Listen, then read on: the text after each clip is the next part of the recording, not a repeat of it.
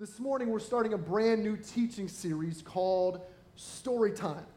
Throughout Jesus' earthly ministry, Jesus held his own version of storytime.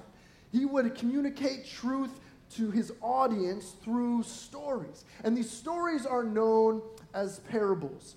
The definition of a parable is a short allegorical story designed to illustrate or teach some truth, religious principle, or moral lesson. Some even refer to parables as earthly stories with heavenly meanings. And so for the next few weeks, we're going to have story time with Jesus. We're going to be studying a few of the parables he tells during his earthly ministry throughout the New Testament. All of them are found in Matthew, Mark, Luke, or John. And in fact, the one we're going to be focusing on this morning is in 3 out of the 4 Gospels. Matthew, Mark, and Luke all record this same parable for us. However, it's going to be Matthew's text that will serve as the primary one that we focus on today. So, with that being said, I'll invite you to open up your Bibles or your Bible app to Matthew chapter 13. That's where we're going to be talking or basing our passage, our lesson on this morning. Matthew chapter 13. And while you're turning there or navigating there in your app, I want to provide you with some context to what we're going to be talking about this morning. Again, we're going to be in Matthew chapter 13, but one of the things that happens in Matthew chapter 12, the prior chapter, is that Jesus establishes a way to differentiate between those who follow him and those who are opposed to him. Right? He makes it clear, hey, these are the people who follow me and who love me. These are the people who are opposed to me. And he makes it very clear. He simply says, followers of Jesus strive to do the will of God, and opponents do not. Those who love Jesus will do what he says, and those who are resistant to Jesus will do their own thing. In Matthew chapter 12, verse 30, Jesus says, he who is not with me is against me. And if you know or if you're familiar with Jesus' earthly ministry, the time he spent ministering to people from about the age of 30 to 33, he spent a lot of that time butting heads with the religious rulers. Now, you would think, hey, aren't these the church guys and aren't they supposed to be on Jesus' team? You would think that would be the case, but that wasn't in this period of time. The religious rulers did not like Jesus. They were opposed to him. In chapter 12, it even talks about their desire to kill Jesus. They fell in the camp of the opponents. But the religious rulers weren't the only ones who were interested in Jesus or following him around, right? The Bible talks about how there were crowds, multitudes of people who would follow Jesus. They wanted to hear what he had to say. They wanted to see him perform miracles. And so we know where the religious rulers stand. They didn't like Jesus, but what about the crowds? What about all these other people who were following Jesus? What was their response to Jesus? Were they followers or were they opponents? They've heard him teach. They've seen him perform miracles. How will they respond to Jesus and his message? In the parable that we're going to look at this morning, Jesus addresses the potential responses of all of those in the crowd. And he doesn't only address their potential response, but he talks about the potential for you and I, the potential responses that you and I have to Jesus and his message. Follow along with me as I read Matthew 13, verses 1 through 9. It says, that same day, Jesus went out of the house and sat by the lake. Such large crowds gathered around him that he got into a boat and sat in it, while all the people stood on the shore. Then he told them many things in parables, saying, a farmer went out to sow his seed, and as he was scattering the seed, some fell along the path, and the birds came and ate it up. Some fell on rocky places where it did not have much soil. It sprang up quickly because the soil was shallow. But when the sun came up, the plants were scorched and they withered because they had no root. Other seed fell among the thorns, which grew up and choked the plant. Still other seed fell on good soil where it produced a crop, 160 or 30 times what was sown. He who has ears to hear, let him hear. So after this crowd gathers around Jesus, he tells them a story involving what would have been a very common experience for his listeners. See, in that period of time, most everyone would have been familiar with the farming practices in that region. They would know that when a farmer went out to sow seed, it was oftentimes done with a bag over his shoulder, kind of a satchel, and he had the grain slung in this bag, slung over his shoulder, and he would take it by the handful and begin to scatter it or toss it out in the rows of his field. That's how they were kind of scattering seed at that particular time. And everyone would have known this. And due to the way the seed was tossed out or scattered, it would fall on various types of soil. And so in this particular parable, Jesus describes 4 types of soil where the seed would fall. First, he talks about the path or the road. Then he goes on to talk about the rocky soil. Then he talks about how the seed would fall among weeds or thorny plants. And finally, he talks about the seed that fell on the good soil. And so first, again, he begins with this seed that falls on the path or the road. The path of the road would have been a hard ground that surrounded the perimeter of the field. Maybe there was a path that cut down the middle of it. But in this particular time, the farmers would use that path or road to navigate or get around their fields so as not to trample their own crops, right? And so it was just the way that they got around, and these paths would be extremely hard. Now, if you've been driving down on I-5 going south or 99, you may have noticed that roads and paths surround many of the fields that are on either side of the highway. And just like they did in Israel, the farmers used those roads, probably more so to drive now, but to get around their fields and access the parts of their field that they need to get to so they wouldn't have to trample their crops by going right through the middle of it. Now, since the seed was tossed or scattered with no real direction other than just kind of a toss of the hand, it was common for some to fall on this path or this road, especially when the farmer would be sowing seed near the edge of the field. However, the ground for the path was so hard that they might as well have thrown it on a concrete slab. There was no way for that seed to take root and grow, and so it just simply ended up being food for the birds. Jesus goes on to talk about the next soil, the rocky soil. Now, the conditions in Israel weren't always ideal for farming. Some of the terrain was even was rocky or uneven.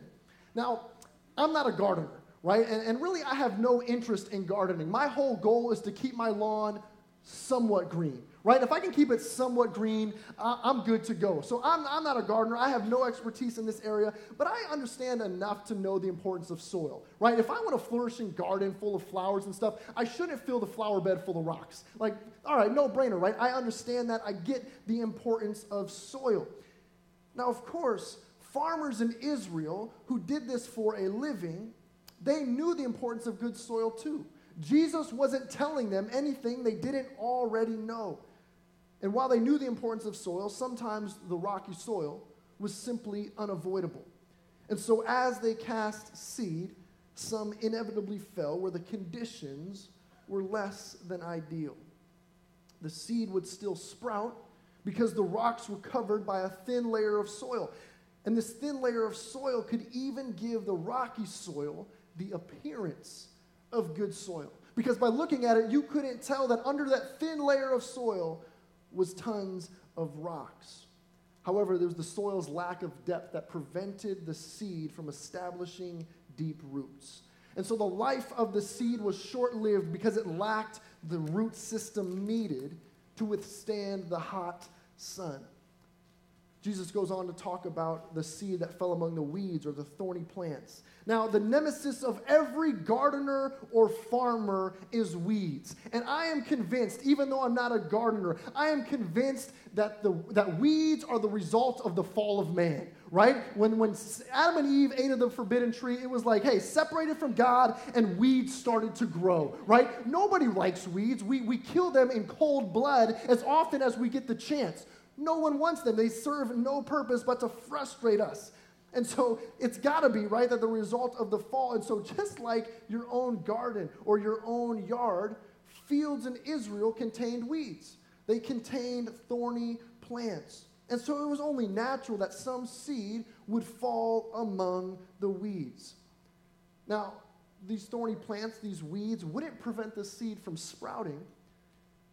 However, the weeds would rob the seed of the nutrients they needed to thrive. The Bible says the weeds choked the plants, causing them to wither. Finally, Jesus goes on to describe the good soil. The seed that fell on the good soil had the necessary conditions to thrive.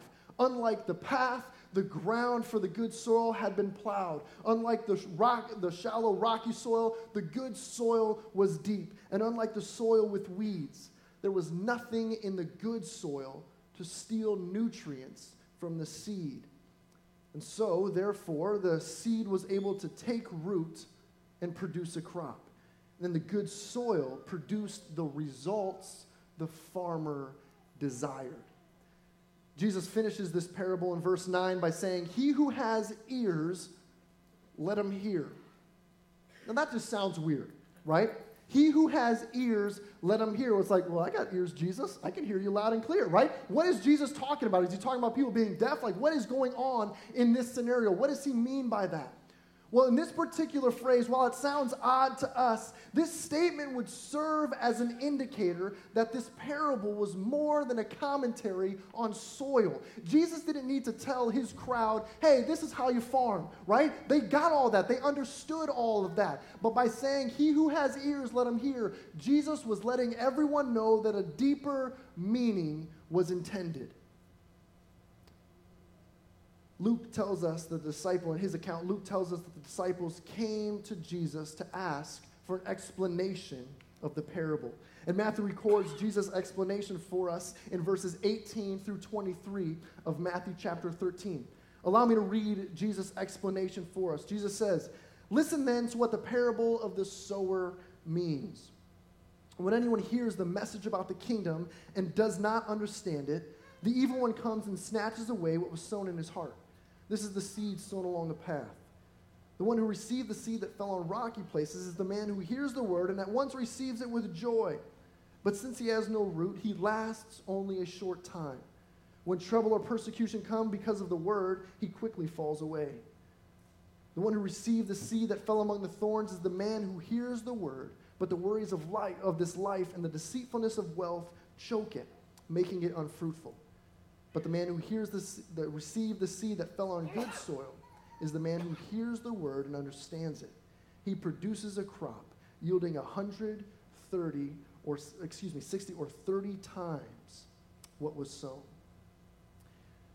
You see, from Jesus' explanation, as we begin to dive a little bit deeper into this particular passage, into this parable, we learn that the parable that Jesus tells is about the differing or varying responses people have to the gospel message.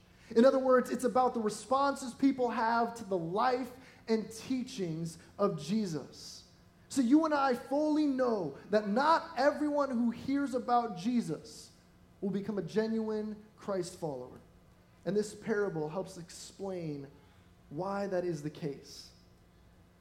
From Luke's account of the parable, we know that the seed being sown represents the word of God. Luke mentions that in chapter 8 of Luke, verse 11. In chapter 13 of Matthew, in verse 19, Matthew refers to the seed as the message about the kingdom. And while Matthew describes it different than Mark and Luke, it communicates the same idea. They're talking about the seed, and it means the word of God, the life of Jesus, the gospel, the good news. We also learn that each of the four soils represents various conditions of the human heart. And the condition of the soil, or the condition of the heart, will determine the response to the gospel. And so the question that we need to answer is, well, how is the gospel received by each type of soil? How is the gospel received by each heart? See, Jesus goes on to describe the response of those who have hard hearts. When the farmer cast seed on the path of the road, it became bird food. We looked at that in the first few verses of chapter 13. The hard soil of the path wasn't even able to produce a hint of growth. And in a similar way, when someone's heart is hard, they're unable to hear or understand or accept the truth of the gospel. And as a result, the gospel is not able to take root in their life. In other words, there is no spiritual fruit. There is no spiritual growth. And perhaps this describes the heart condition of someone you know. Maybe it's a family member. Maybe it's a coworker, a friend, a neighbor. And you found them to be antagonistic toward Jesus, faith, or church. Or maybe they're not even antagonistic. They're just simply not interested in matters of faith. And for whatever reason, their heart is hard. They're unable or unwilling to accept the truth about Jesus. And unfortunately, their hard hearts make them vulnerable to Satan's attack. One of the things that's so important for you and I to understand, when it comes to believing in Jesus, Scripture makes it clear that the burden of responsibility rests on our shoulders. No one is going to answer for you. Jesus asked the question, who do you say that I am? We need to personalize that question. What do you believe about Jesus? Each and every one of us has to make the decision, will I follow him or will I reject him? We're responsible for that decision. And while we're ultimately responsible, Satan is also doing everything he can to prevent us from receiving the gospel and becoming a Christian. The Bible says that Satan is our enemy. 1 Peter 5:8 says, your enemy, the devil, prowls around like a roaring lion, looking for someone to devour. And as our enemy, he wants to do everything he can to prevent us from receiving the gospel. Paul talks about this in 2 Corinthians 4, verses 3 and 4. He says, and even if our gospel is veiled, it is veiled to those who are perishing. Now hear this, verse 4. The God of this age has blinded the minds of unbelievers so that they cannot see the light of the gospel of the glory of Christ, who is the image of God. You see, Satan is doing everything he can to ensure that those with hard hearts stay that way, that they remain far from God. Next, Jesus describes the response of those who have shallow hearts. See, when the farmer cast seed on the rocky soil, it sprouted quickly due to the shallow soil. However, just as quick as it sprouted, it withered because it had no roots. Some people hear the gospel message and they seem to jump on board immediately. They like what they hear. They recognize it as truth and they receive it with joy, as the Bible says. However, their faith is never fully established. It lacks deep roots. And as a result of that, when trials or persecution or challenges come, they fall away. In other words, their faith isn't grounded enough to withstand life's challenges. James describes this in James chapter 1, verse 11. It says, for the sun rises with scorching heat and withers the plant. Its blossom falls and its beauty is destroyed. Have you ever stopped to think, why does this happen? How does this happen? The seed is cast on rocky soil, and there seems to be signs of life. It sprouts. And yet, we see this in the life of so many people that it eventually withers. So how does this happen? Why does this happen? You see, I think it's so important for us to understand that there are environments. There are conditions that are suitable for growth. For instance, the soil was rocky, but there was just enough of a thin layer of soil for that seed to germinate. Some people find themselves in an environment in which they are struck by the truth of the gospel message, and they respond with joy. That environment could be a normal church service like this, just like on a Sunday morning. It could be summer camp when the students are away for a week. It could be a week like VBS, which we just hosted. Or that environment could simply be surrounding themselves with Christian friends. However, when their environment changes, everything crumbles because their faith is not yet strong. Their faith has yet to be established. I've seen this play out in one of the lives of my childhood friends. It was through my family that he was exposed to Jesus and Christianity. He came to church with us as a kid, and we were in youth group together for a number of years. And through my family and through our local church, he had the opportunity, my buddy had the opportunity to hear and learn about the gospel. When we were in 6th grade, he was in an environment suitable for growth. One night at Awana, which is a Bible program hosted by a lot of churches throughout the country, my buddy put his faith and trust in Jesus for his salvation. I was in the room. I saw it happen. He was in an environment that supported and encouraged him to take that step. However, it wasn't long before challenges and trials struck. Maybe a year or so later after that, his parents got divorced, and it was messy. So much so that even when I was a kid, I could see that. Shortly after that, his dad got into a terrible motorcycle accident. The fact that he even survived was a miracle. He was in the hospital for months, and his dad was never the same.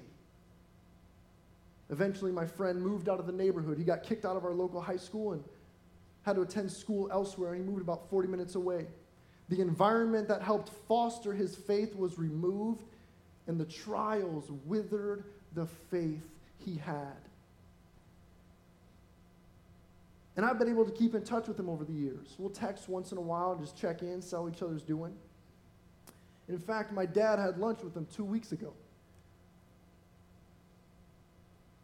And my friend, he made it through the trials. And by the world's standards, a lot of people would say, man, he's doing all right. He's pretty successful. But he lost his faith in the process. And he told my dad that he simply just doesn't believe in Jesus anymore. Unfortunately, the faith of my friend was superficial. He received the truth with joy. But true transformation never followed. See, Jesus told his followers to expect hard times. Matthew 10, he talks about that when he's going to send the believers out. I'm sending you like sheep among wolves. 2 Timothy 3, verse 12 says, everyone who wants to live a godly life in Christ Jesus will be persecuted. We should expect it. It's just a matter of time.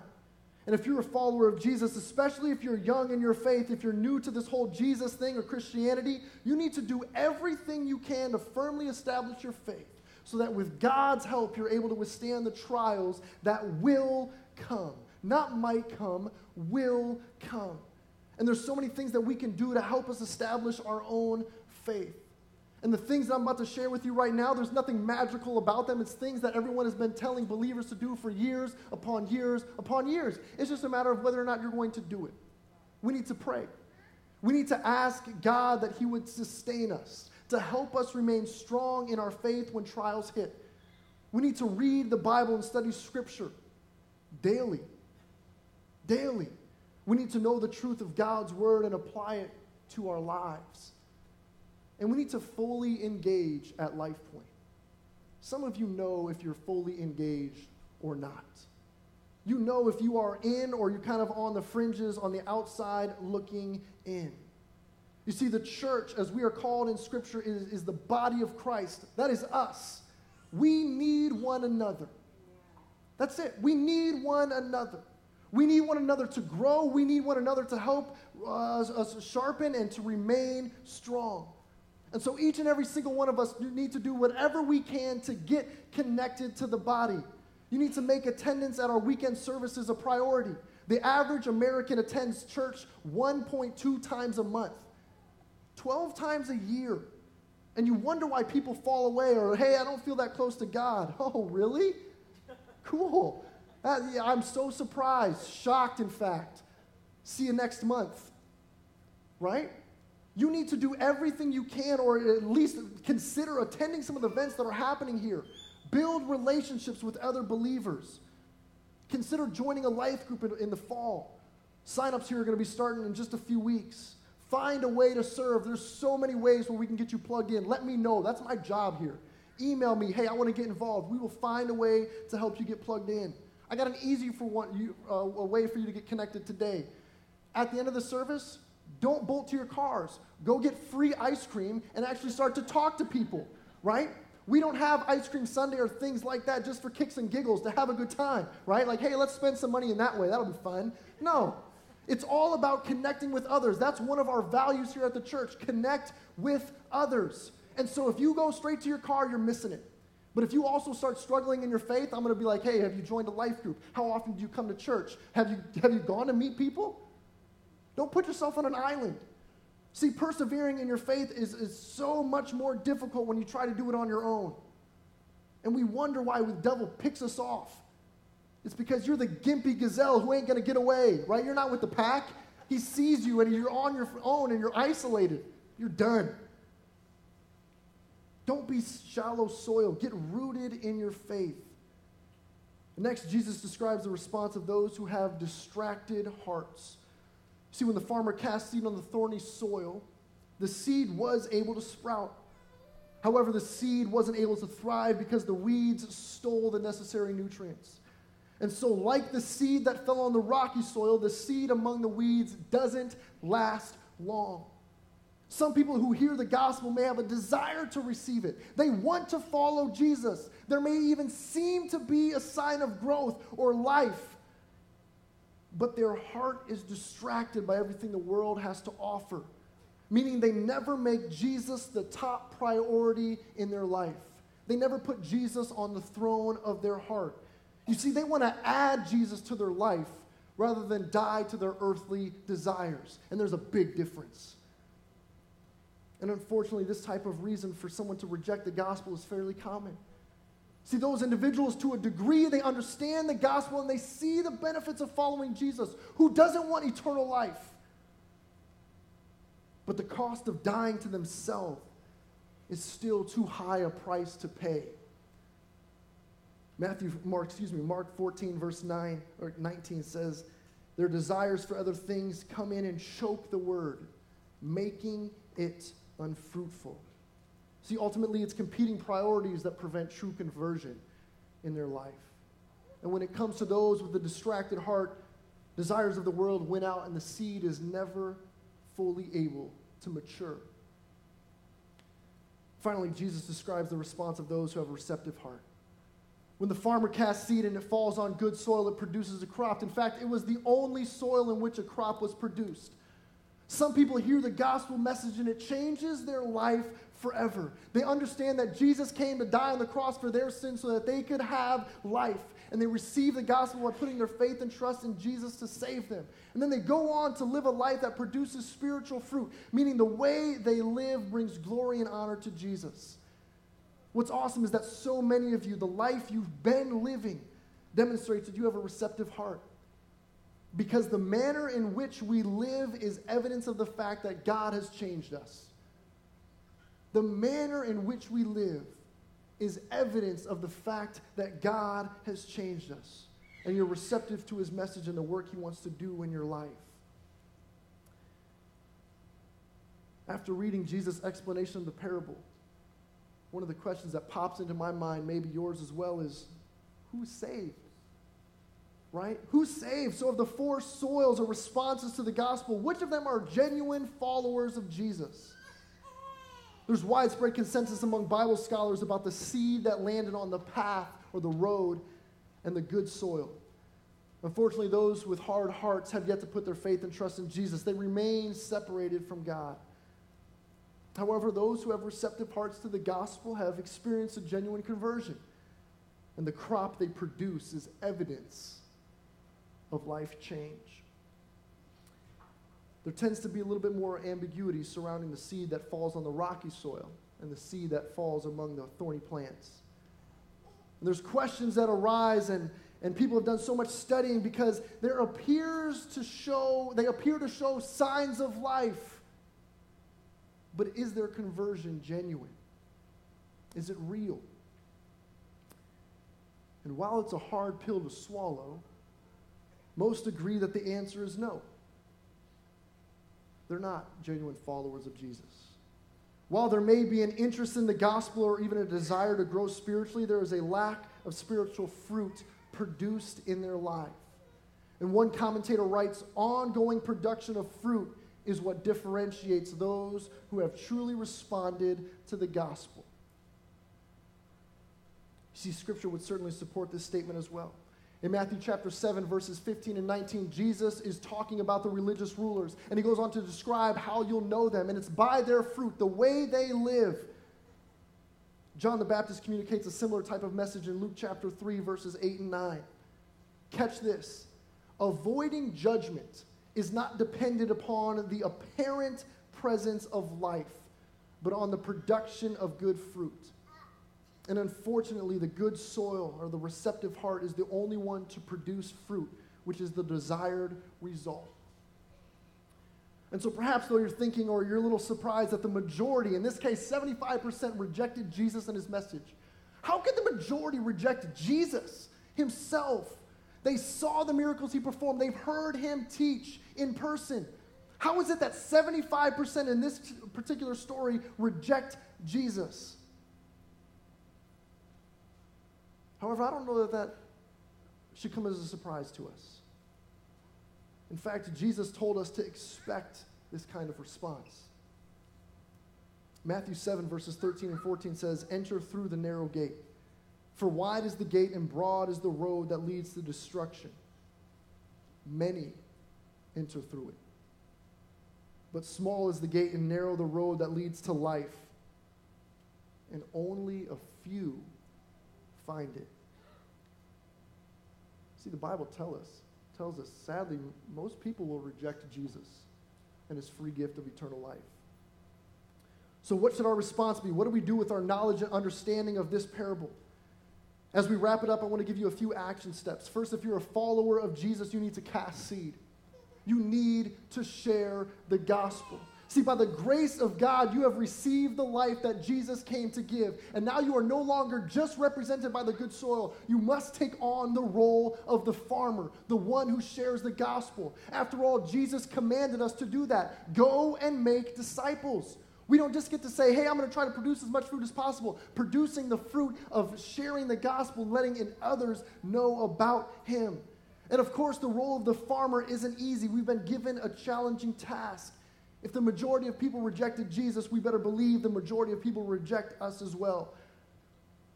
But God didn't call us to save people. He called us to share the gospel. Meaning we need to be faithful to the task we've been given and trust God with the results. One commentator writes, faithfulness in sowing the gospel is paramount, not the numbers that respond.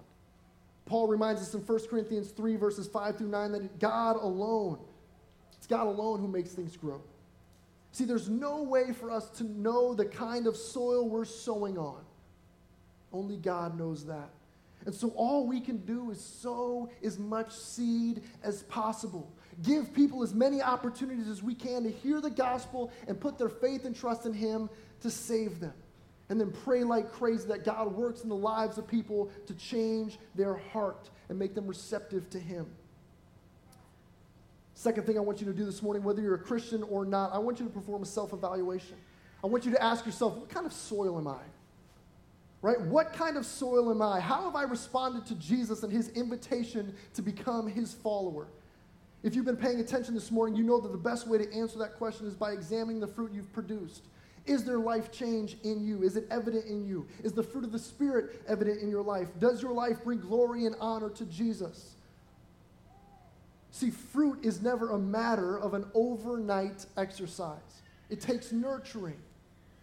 And so Jesus' teaching doesn't look at the reaction to God's word in a single moment, but over a period of time.